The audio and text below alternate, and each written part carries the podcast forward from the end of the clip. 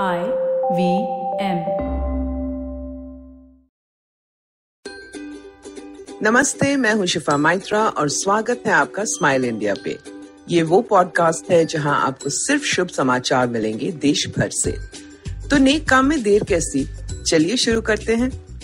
कुछ जगहों पर लोग काम पे जा रहे हैं, पर जीवन पहले जैसा तो कहीं नहीं है। कुछ क्षेत्रों में लोग पिछले पाँच महीनों से कुछ नहीं कमा पाए। जैसे कि जो लोग लाइव शोज़ करते थे। सत्यन महालिंगम चेन्नई के एक जाने माने गायक हैं, पर आजकल घर पर हैं। उन्हें चिंता है संगीतकारों और गायकों की, जो उनके साथ शोज़ में काम करते थे और कमाते थे। अब सबकी तो वो मदद नहीं कर सकते तो उन्हें एक तरकीब सूझी। उनके चाहने वाले तो दुनिया भर में हैं तो उन्होंने सोशल मीडिया पे गाना शुरू किया। शोज़ शुरू किए, जिसके लिए लोगों को टिकट खरीदनी पड़ती है। सुनने वालों को प्लान पसंद आया और अब पिछले सत्तर दिनों से सत्यन रोज ऑनलाइन शोज़ करते हैं सोशल मीडिया पे। पंद्रह लाख से ज़्यादा वो कमा चुके हैं और बांट चुके हैं। अब उनके साथी राहत की सांस ले पा रहे हैं। एक दूसरे का साथ देना इतना मुश्किल नहीं है, अगर ठान लो। अब आपको बताती हूँ मोर वाले गाँव के बारे में। जी हाँ कोनी नामक इस गाँव में इंसानों से ज़्यादा मोर रहते हैं। उत्तर प्रदेश में गोरखपुर के पास है ये जगह। सिलसिला शुरू हुआ उन्नीस सौ अट्ठानवे में जब इस इलाके में बाढ़ आई। उस वक्त एक मोर और मोरनी वहाँ फंस गए। गाँव वालों ने उन्हें बचाया, खाना दिया, जगह दी। उसके बाद से लगातार मोर आने लगे और बारिशों में तो संख्या और बढ़ जाती है। साल भर तकरीबन 200 जोड़े यहाँ रहते हैं। घरों के छत पे लोग उनके लिए पानी और खाना छोड़ देते हैं। कई लोगों ने बाहर से आकर मोर चोरी करने चाहे या खरीदने चाहे, पर गाँव वालों ने मना कर दिया। उनके बच्चे खेलते हैं मोर के संग और इस अद्भुत जगह में पक्षी अपने आप को सुरक्षित पाते हैं। पशु पक्षियों और प्रकृति से बहुत लगाव है बउआ देवी को भी। ये मधुबनी चित्रकार तकरीबन 80 साल की हैं, दिल्ली में रहती हैं और बेहद प्रसन्न है जीवन से। अपने चित्र बनाती हैं और उनके द्वारा अपने गाँव को अपनी मिट्टी को जीवित रखती हैं। उनकी कलाकृतियाँ विदेशों में दिखी जाती हैं। उन्हें पद्मश्री से सम्मानित किया गया है और आज भी बउआ देवी उसी तरह से काम कर रही हैं जैसे बिहार में करती थी। उन्होंने ये कला अपनी माँ से सीखी तेरह साल की उम्र में और घर की दीवारों पे रामायण और महाभारत के चित्र बनाती थी। उनका हुनर नज़र आता था। एक बार उस वक्त की प्रधानमंत्री इंदिरा गांधी ने उनका काम देखा और कहा कि कागज़ या कैनवस पे भी बनाओ।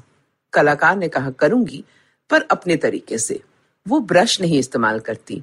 और आज भी अपने हाथों से, माचिस की तीलियों से या पेड़ की सूखी टहनियों से चित्र बनाती हैं।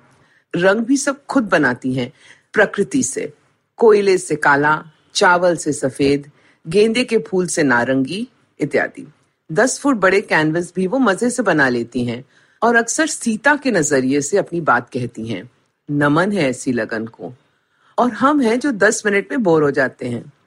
मेरे हिसाब से बउआ देवी जैसी औरतों के बारे में सिखाया जाना चाहिए बच्चों को, जो जीवन अपने ढंग से जीती हैं। एक और दिलचस्प बात पता चली है मुंबई से। ज़्यादातर घरों में अभी भी लोग खुद खाना बना रहे हैं, पर मन तो करता है कुछ और खाया जाए। डर भी लगता है कि रेस्टोरेंट से मंगवाएँ तो जाने कैसी सफ़ाई है रसोई में। रूबन राजवंत एक 21 साल के छात्र भी ये सब सुन रहे थे, और उसकी नज़र तब पड़ी सुमन पे, जो उनके यहाँ खाना बनाती है। सुमन उनके यहाँ रहती है और लाजवाब कुक है। क्यों ना सुमन से घर का स्वादिष्ट खाना बनाकर बेचा जाए। साफ़ सफ़ाई का तो कोई डर नहीं होगा। रूबन ने अपनी माँ से बात की, जो एक मीडिया कंपनी में सीनियर मैनेजमेंट है। उन्होंने सुमन को बुलाया और पूछा, क्या तुम शेफ सुमन बनना चाहती हो?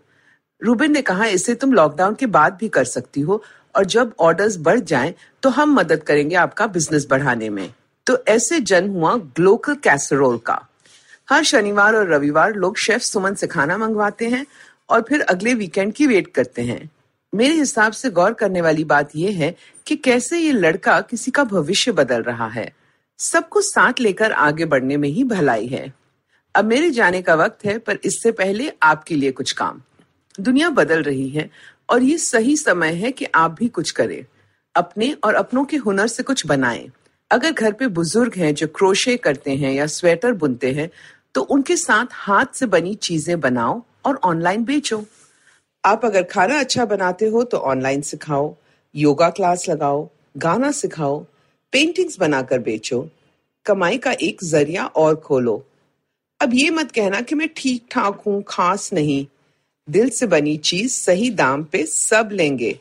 तो चलो, उमंगों को उछलने दो। अगर आपको ये पॉडकास्ट पसंद आया तो और दिलचस्प पॉडकास्ट सुनना न भूलें आईवीएम नेटवर्क पे। आप हमें सुन सकते हैं आईवीएम पॉडकास्ट ऐप पे या ivmpodcast.com पे। आप हमें सोशल मीडिया पे भी फॉलो कर सकते हैं। हम एट आई वी पॉडकास्ट हैं ट्विटर और इंस्टाग्राम पे। और अगर आप मुझसे बात करना चाहते हैं तो मेरा हैंडल है एट शिफा माइत्रा इंस्टाग्राम और ट्विटर पे। मैं आपसे जल्द मिलूँगी, तब तक हँसते रहो और हंसाते रहो।